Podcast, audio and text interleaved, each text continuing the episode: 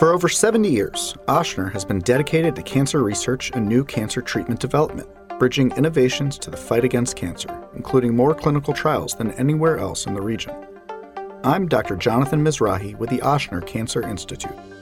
One of the most common complaints I hear from my patients when I first meet them to discuss their cancer diagnosis and treatment plan is that there's a lack of reliable, available information about cancer. Evaluating what is or isn't a credible source of information on the internet is challenging, even for the most experienced of Googlers. We are seeking to fill that gap by providing the public with understandable, reliable information about cancer. Join me as we talk to healthcare experts at Ochsner about what you need to know should you or a loved one receive a cancer diagnosis. Welcome to All In Against Cancer.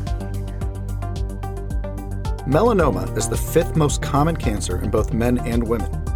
Greater than 100,000 new diagnoses of melanoma are expected to be made in the United States in 2021.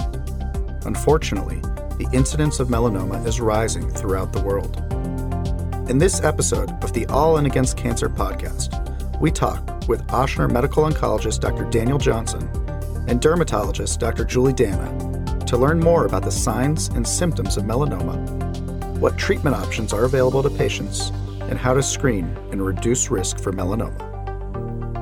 So, welcome, Dr. Janie Johnson and Dr. Julie Dana, to the show. I really appreciate you coming on. Thanks for having us. Thank you. So, let's start with just a little bit of background introduction. So, uh, Dr. Dana, why don't you tell me a little bit about yourself and uh, introduce yourself to the audience? I am a native New Orleanian. I attended the Academy of the Sacred Heart for 14 years, and then I did all of my undergrad medical stu- medical school as well as dermatology training at LSU. I've been working at Ochsner in the dermatology department since 2007.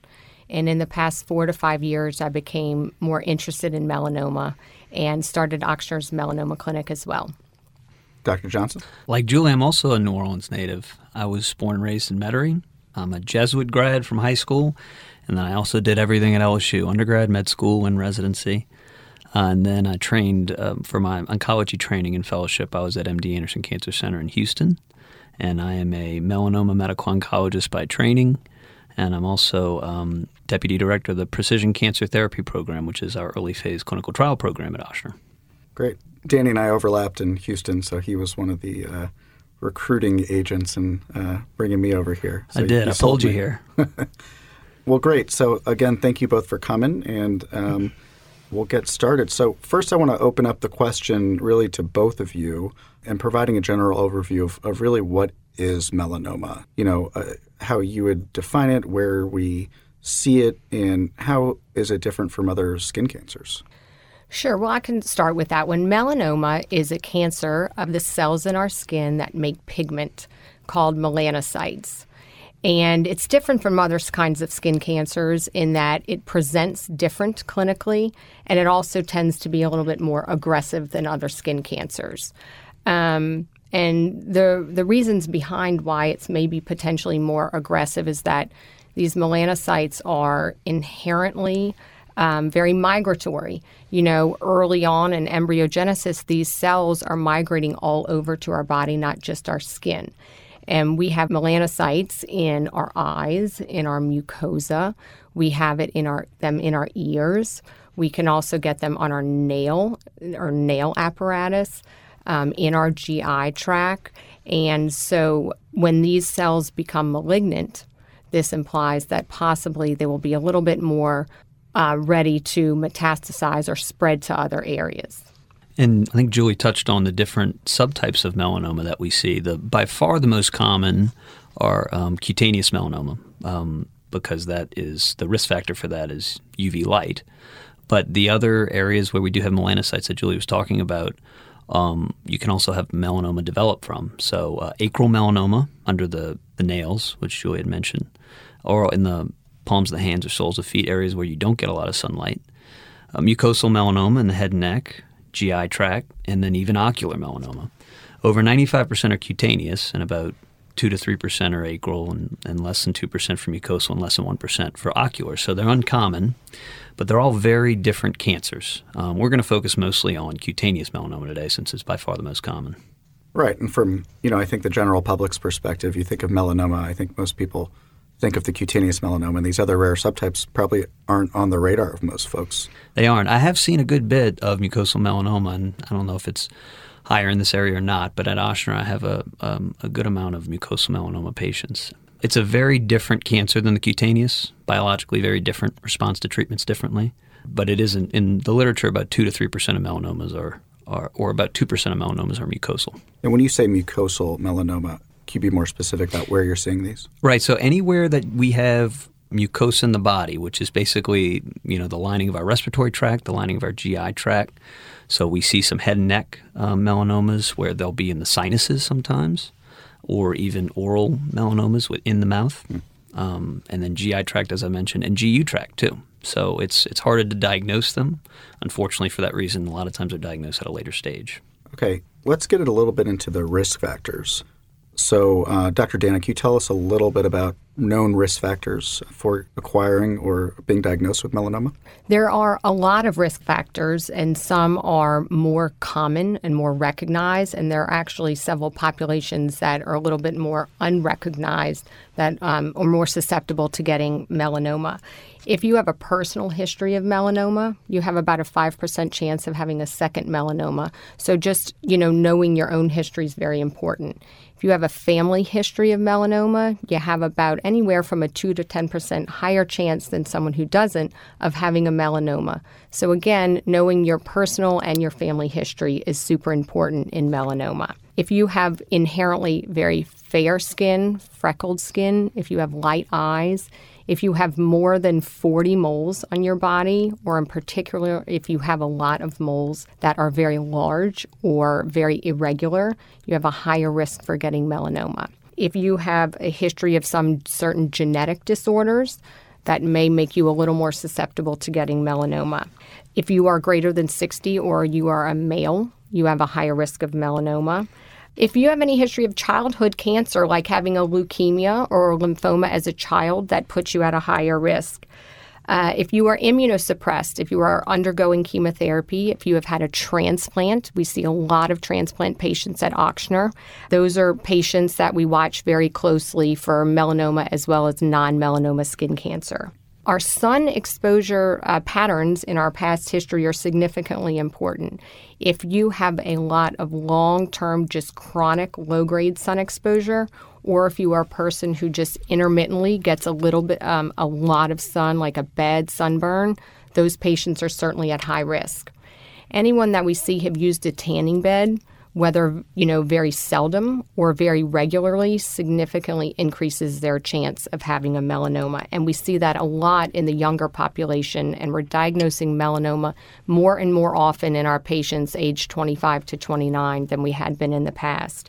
And we think that the tanning bed might be playing a role in that you know, there are probably also some viral or environmental exposures that we've not yet recognized that might be contributing to melanoma. And then, you know, the most important risk factor that we talk about is ultraviolet radiation or sun exposure. And we'll talk about that a little later on because that is the one risk factor that we have a lot of control over. Some of these others, like your family history or your skin type, you can't really control your family or the skin type you were born with. The other unrecognized population that does have a higher risk for melanoma than we think about are patients with Parkinson's disease and also patients with inflammatory bowel disease like Crohn's or ulcerative colitis, shown that those patients tend to have about a sevenfold increased risk of getting melanoma as opposed to those who don't and don't have other risk factors. So these risk factors actually they encompass a very large part of our population and a lot of them are unrecognized. So most people that we see might have one or two risk factors for developing melanoma.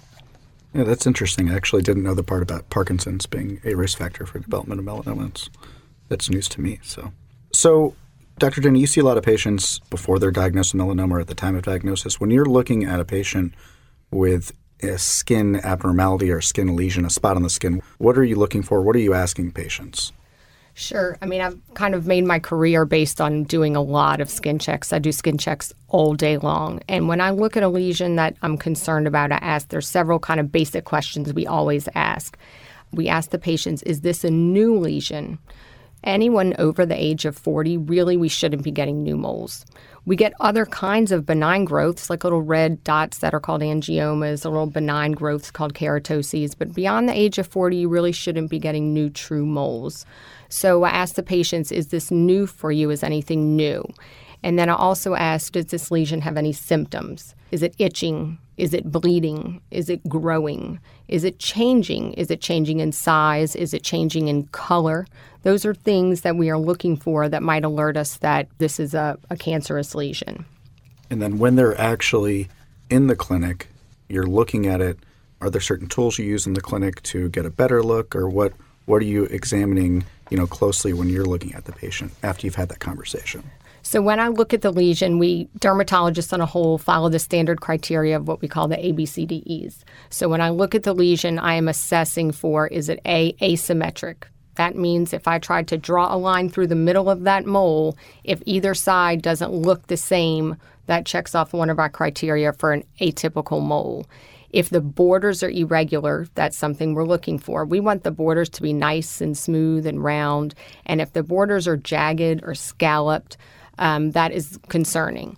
The C stands for color. If there's color variation throughout the mole, we want it to be nice and even, light brown, medium brown. If you see red and pink and white and blue and light brown and dark brown, that's a bad sign. The D in ABCDE stands for diameter, which is a mole greater than six millimeters, should alert you and be a little more concerning. That's my least favorite of these criteria because I've certainly caught plenty of melanoma that are less than six millimeters. So I don't really follow that one all the time. And then the E stands for evolving. If the mole is changing, is it itching? Is it growing? Those are things that make us concerned. I also um, never underestimate patient gestalt. Sometimes, as physicians, you know, we want to take these hard and fast criteria, and if the mole doesn't follow that, then it's probably not melanoma. But multiple times, patients will just, you know, they kind of perseverate. They say, This is the one I'm worried about. And I always take a second look at that one, or I'm more adept to biopsy it because sometimes patient gestalt really, you know, um, can help you out, even if clinically you're not super concerned about it. Sure, that makes sense. And then let's say you do have one of these lesions where you're like, hey, this meets one of these criteria, a couple of these criteria. Mm-hmm. You mentioned a biopsy, so you go ahead mm-hmm. and biopsy it. So talk to me about that. What are we looking for um, uh, when you biopsy it? Uh, what features are, are going to be commented on? So, when we go to perform the biopsy, if there's a mole that follows these ABCDE criteria, or if I use my tool called a dermatoscope that helps me to see a little bit below the surface of the mole and makes me feel like this mole is something I'm concerned about, some melanoma, there's several different approaches we have to biopsying it. And the size of the lesion, the location of the lesion, uh, those are things that dictate whether right then and there, we do an excisional biopsy where we would numb the patient and excise the whole lesion.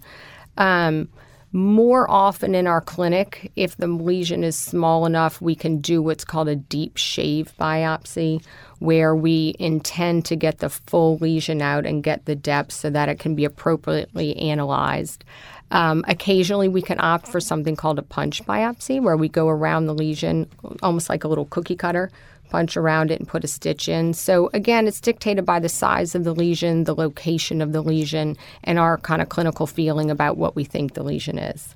Okay, great. And you have a patient, we make the diagnosis, they have a melanoma.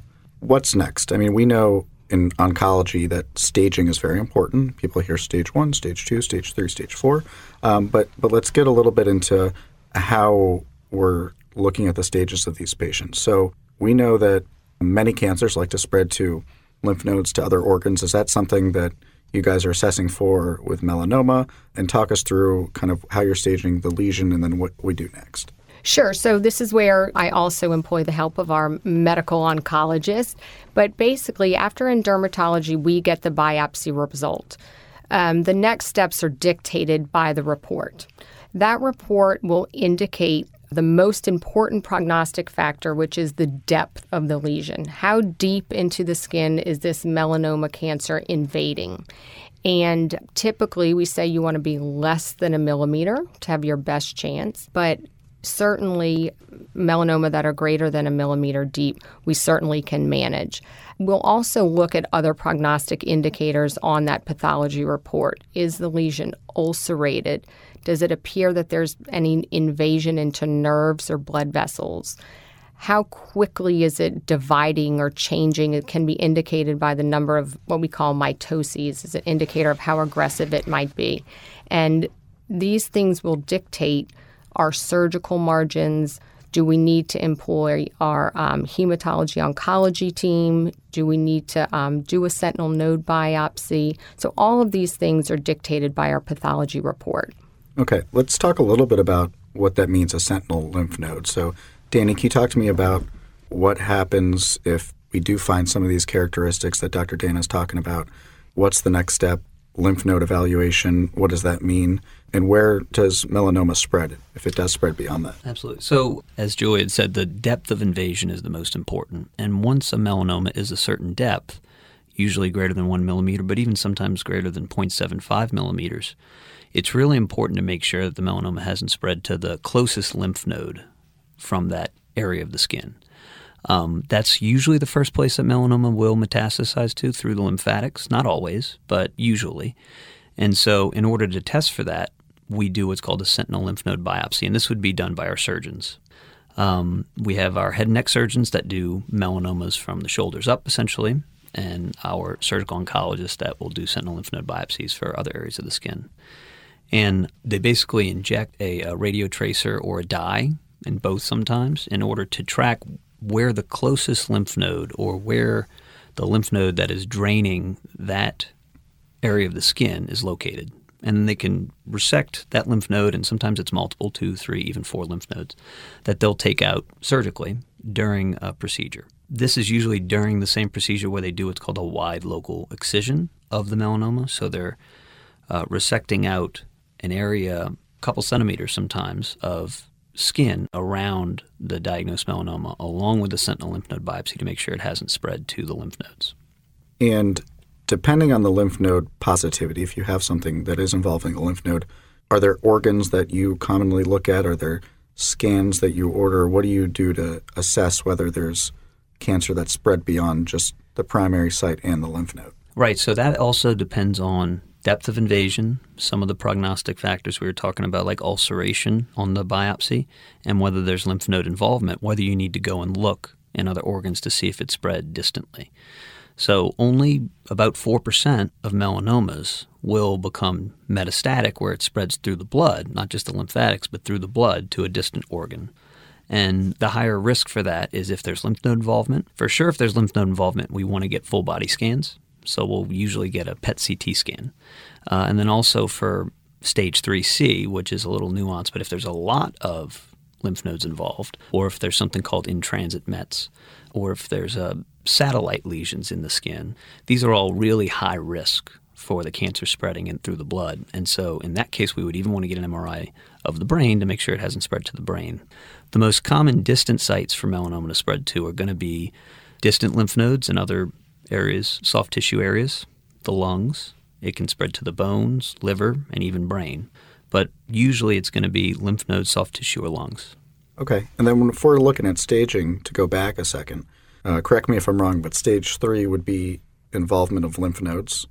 And then, of course, stage four is if it involves any distant organ or distant lymph nodes beyond those initial lymph nodes where it would have spread it uh, at first. Is that correct? Exactly, yeah. So stage three would be involving lymph nodes. That's right. And just regional lymph nodes. Right. So it can spread to a lymph node far away, and that would be stage four. But to simplify it, if it's spreading through the lymphatics from where it started to a lymph node close to that area where the melanoma is, then that would be stage three. Okay. But if it spread through the blood somewhere distant to another organ, that would be stage four. Okay. So let's say a patient has a melanoma that's taken out by Dr. Dana, one of her colleagues, excised. What kind of surveillance do these patients need going forward? This is actually a little controversial as to what oncologists do, and there's no right answer to it for um, melanomas that have not yet spread to the lymph nodes. And it depends on the depth of invasion, and it depends on whether there's ulceration, which which Dr. Dana had mentioned before.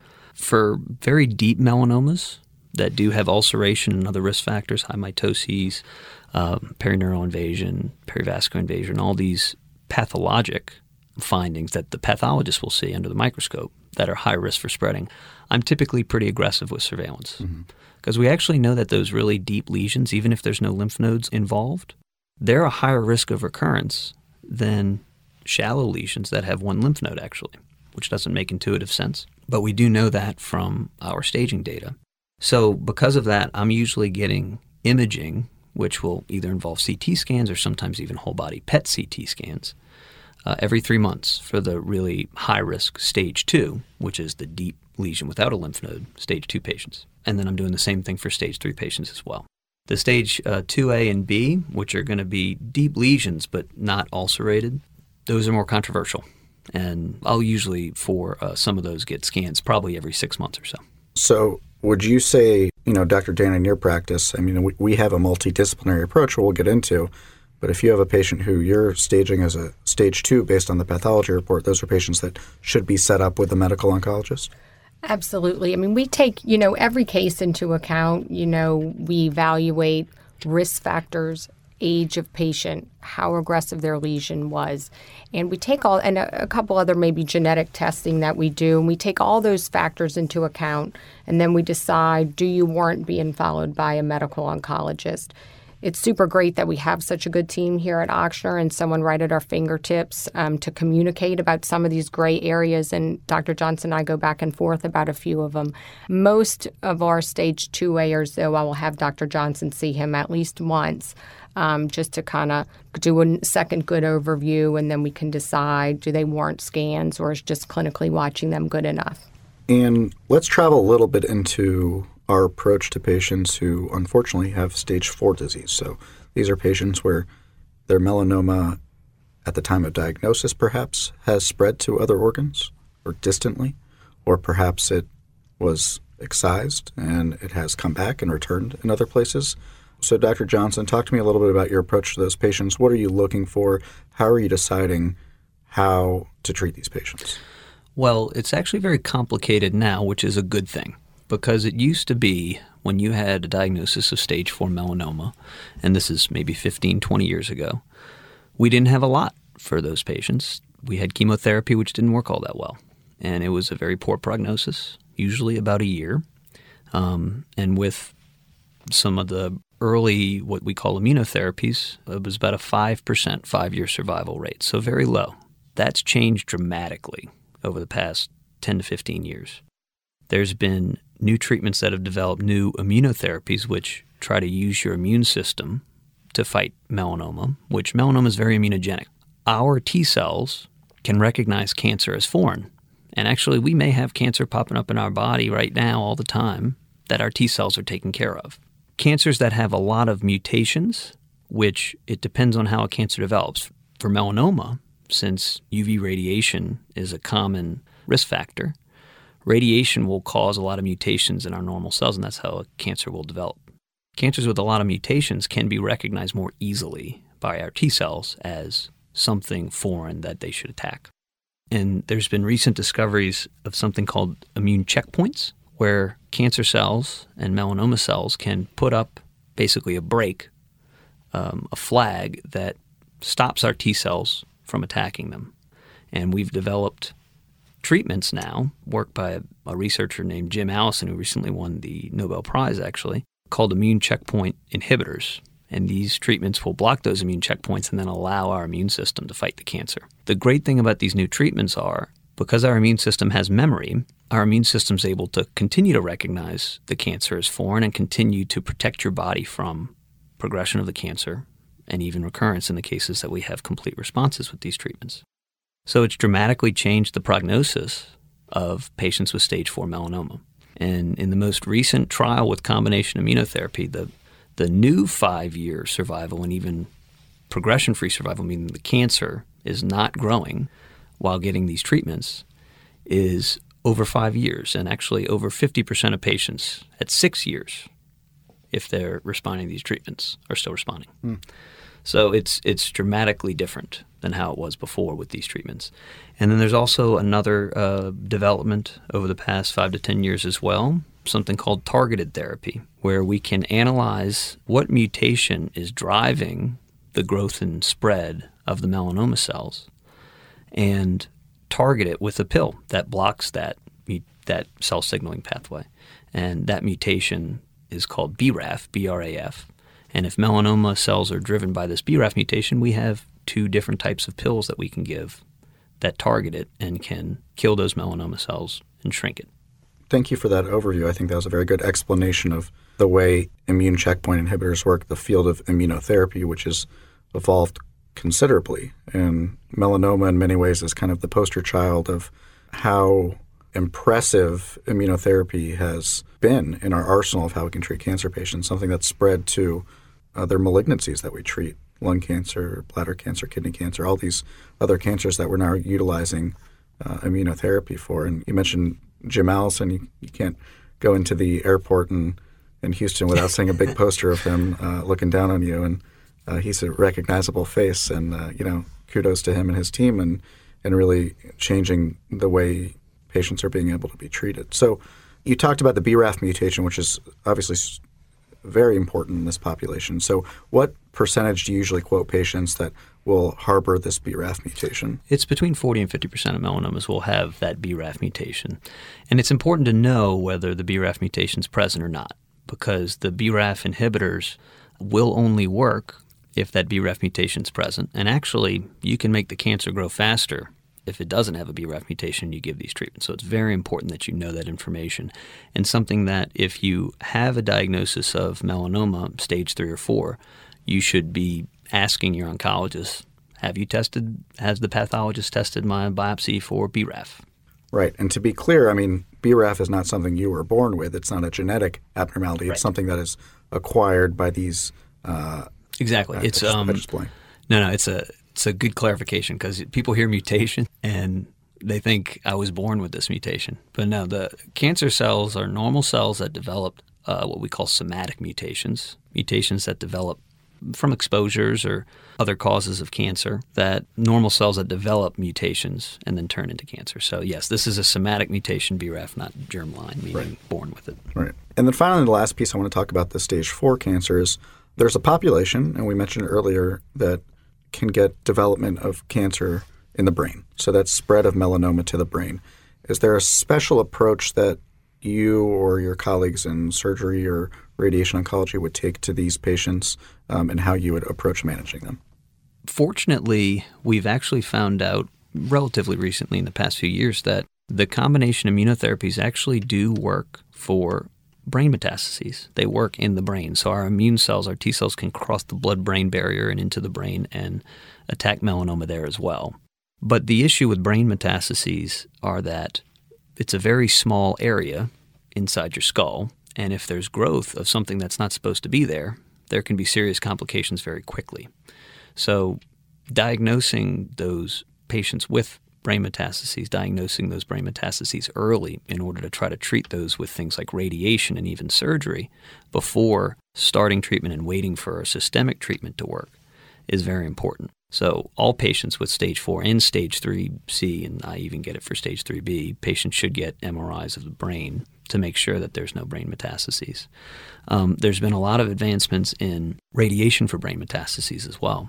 So there's now stereotactic radiation, gamma knife, or stereotactic radiation surgery, where if you target radiation from different angles at very low doses, but focus it at one location, you can have a very powerful effect, almost like surgical resection, for that one brain metastasis without causing damage to the rest of the brain. So there's a lot of local treatments for brain metastases that are very important to do, especially for patients who are having symptoms from those brain metastases. Now, taking a step back from stage four, moving into stage three, and I think thinking about it this way allows us to better understand how we got to our treatment of stage three. To define stage three again, patients who have a melanoma biopsy proven and have a regional, meaning a nearby lymph node that's involved, shows melanoma cells inside of there. How do you approach that patient? What are their treatment options? Right. So these um, these patients are the highest risk for their cancer turning into a stage four or distantly spreading distantly and becoming stage four. For that reason, a lot of these treatments that have been developed for stage four melanoma have then been tested in the stage three setting. So after you remove the melanoma with a wide local excision and there's lymph nodes involved, and you don't see any evidence of the cancer anymore in the body, is there anything we can do to decrease the risk of the melanoma coming back? Because there is a higher risk, and, and for the more advanced stage 3 melanomas, even up to 75% chance that the melanoma will come back. So for these patients, they have tested immunotherapies. PD1 blockade is the specific immunotherapy that's been tested in stage 3, and the targeted therapies, the BRAF inhibitors. And those treatments do significantly reduce the chance of the cancer recurring. So these treatments, which are very well tolerated, are usually given for one year after a stage 3 melanoma has been excised and resected.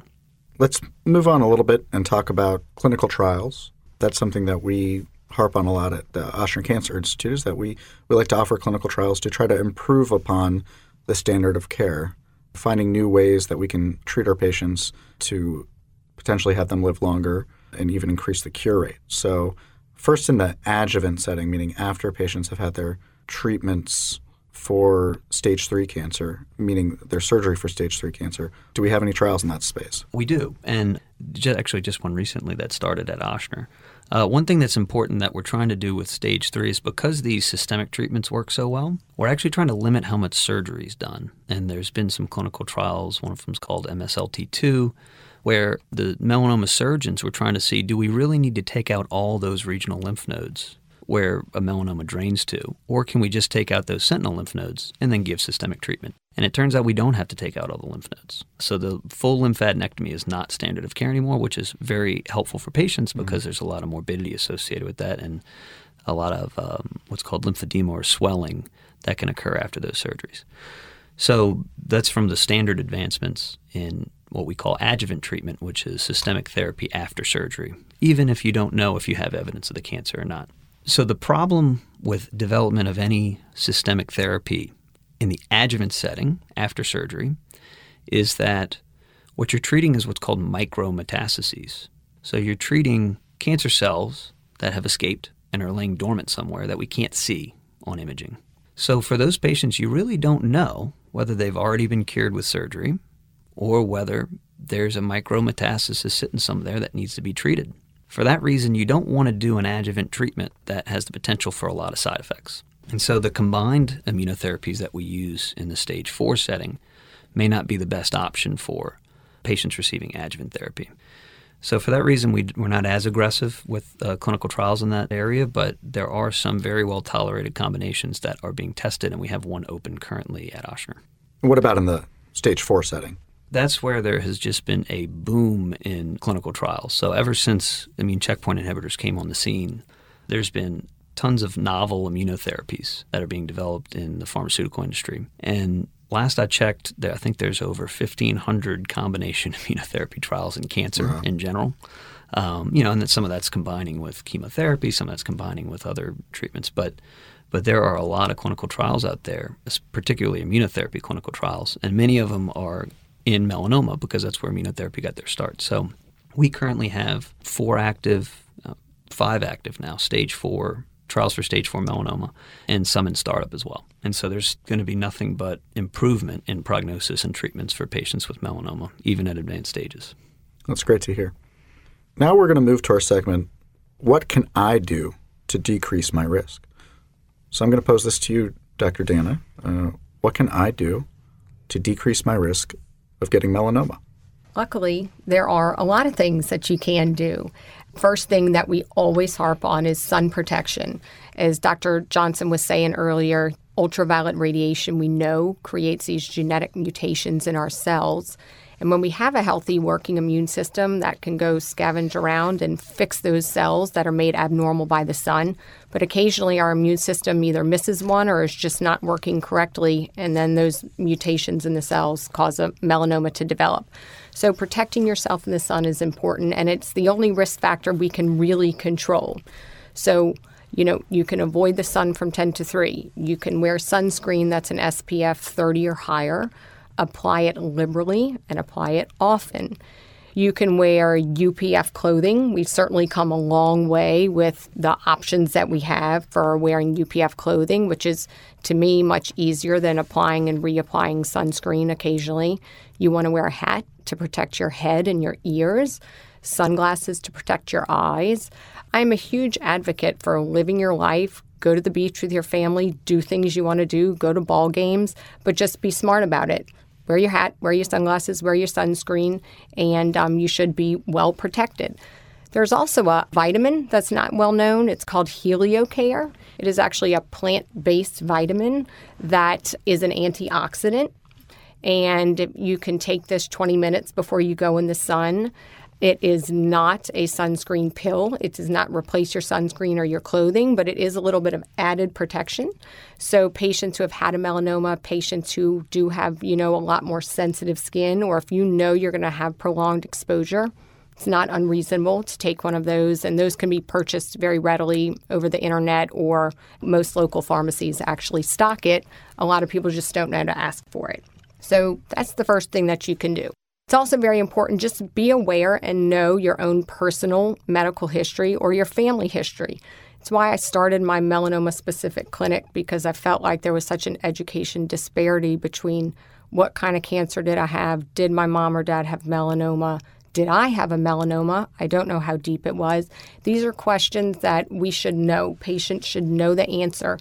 Um, because if you know your history or your family history, then you can be a little more proactive at um, taking care of yourself or your family members. While melanoma is a cancer of the skin, there are other organs that you should be having checked when you have that diagnosis. Like you should see the eye doctor, you should follow up with your GYN if you're female, you should see your dentist regularly because of the mucosal melanomas Dr. Johnson was speaking about. You should be up to date on your colonoscopy. Those kinds of things, you know, they kind of all go together when you have melanoma. One thing we talk about to all of my melanoma patients is don't smoke. Smoking decreases the survival rate of melanoma, whether you're a stage one or a stage four, so that's super important. Uh, know your own body, do routine skin checks, get familiar with what's normal for you and what's not normal for you. The American Academy of Dermatology has a great little video that shows you how to do your monthly skin check.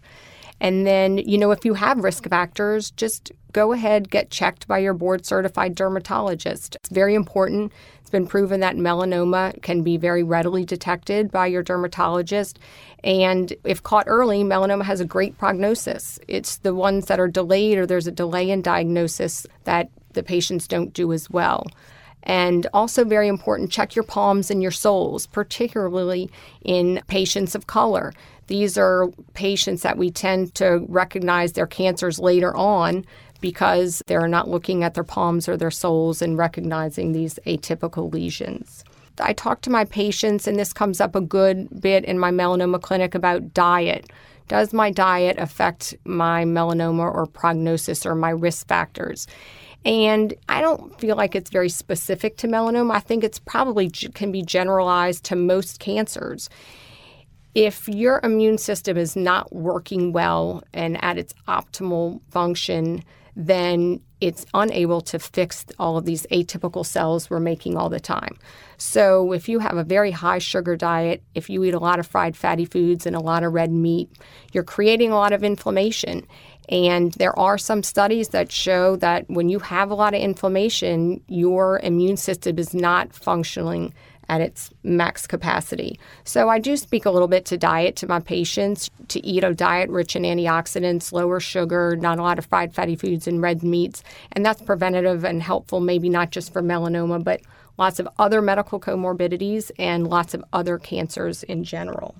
Great. Th- those were very practical tips and advice. And I think a lot of that would apply to a lot of our patients, not just with melanoma. And HelioCare, I had no idea about yeah, that. So. I didn't. I didn't know about that either. I need to go get some. Yeah, that's right. And I just want to second how important all the things that Dr. Dana said because even though there's excitement in treatments for melanoma, you don't want to have to see me. it's still not a good situation to be in.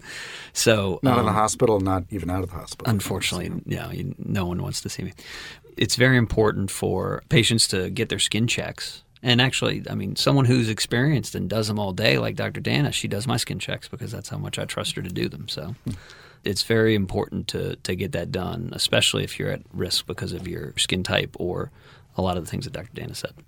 So, how do we treat melanoma at Ochsner? Let's start with a localized patient. We touched on this briefly, but what's the standard treatment that we're providing at Ochsner for a localized lesion that we believe is melanoma. Sure. So we will do our biopsy. If our biopsy indicates that the lesion is melanoma, but it's very localized and caught early, then what we will do is we will follow the standard of care. Um, the patient will have what we call wide local excision, usually performed by either our surgical oncologist or by our Mohs surgeon. And those patients, they will have their surgery.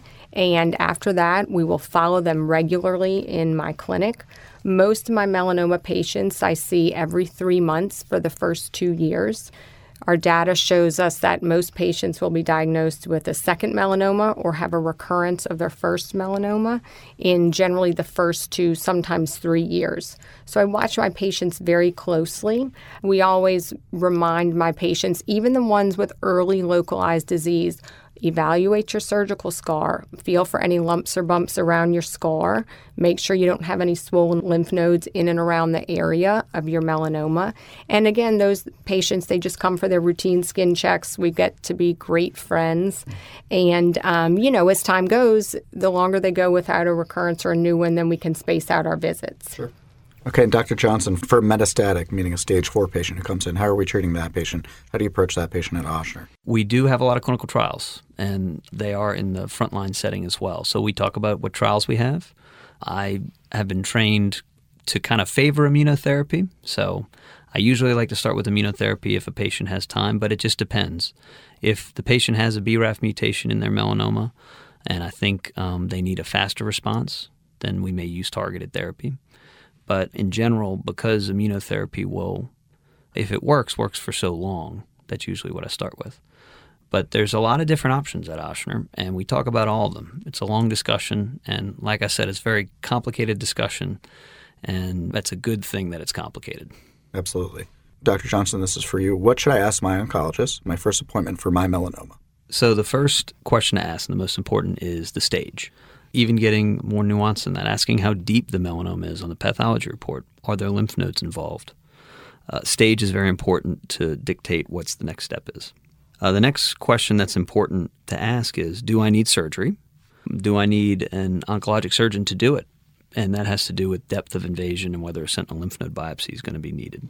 Another question to ask, and this is one that not a lot of oncologists know, so is important for the patient to bring up, would it help to get treatment before surgery? That's a new way of doing things. At Ochsner, for some patients, we'll give immunotherapy for a couple cycles before doing surgery. So that's a question to ask. Another question that's very important, which will really impress your oncologist if you ask, is Does my melanoma have a BRAF mutation? Because that will affect what treatments are available for you, and something that usually is done on a path report and not a lot of times mentioned by oncologists to patients. And if you've heard this podcast, you'll know to ask that question. So. Of course, exactly. And for our final recurring segment, cancer, fact or fiction. So I'll first pose this question to you, Dr. Dana. Fact or fiction? I don't have red hair, I don't have blonde hair, I don't have blue eyes, or I'm African American. So my risk for melanoma is low. Fact or fiction? That is fiction. Um, everything I talked about before, all the other risk factors that you could have certainly indicate that almost anyone has the potential to develop a melanoma. Okay, and another one for you. Most melanomas are preventable with proper sun protection and screening, fact or fiction? Well, that is true, you know, but we can get melanoma in areas that are not um, in areas exposed to the sun. As we talked about earlier, you can get melanoma from your eye, you can get melanoma starting in your lymph node or in your mucosal tract. So while the majority, the vast majority, are on our skin, uh, there are certainly melanoma can present in other areas.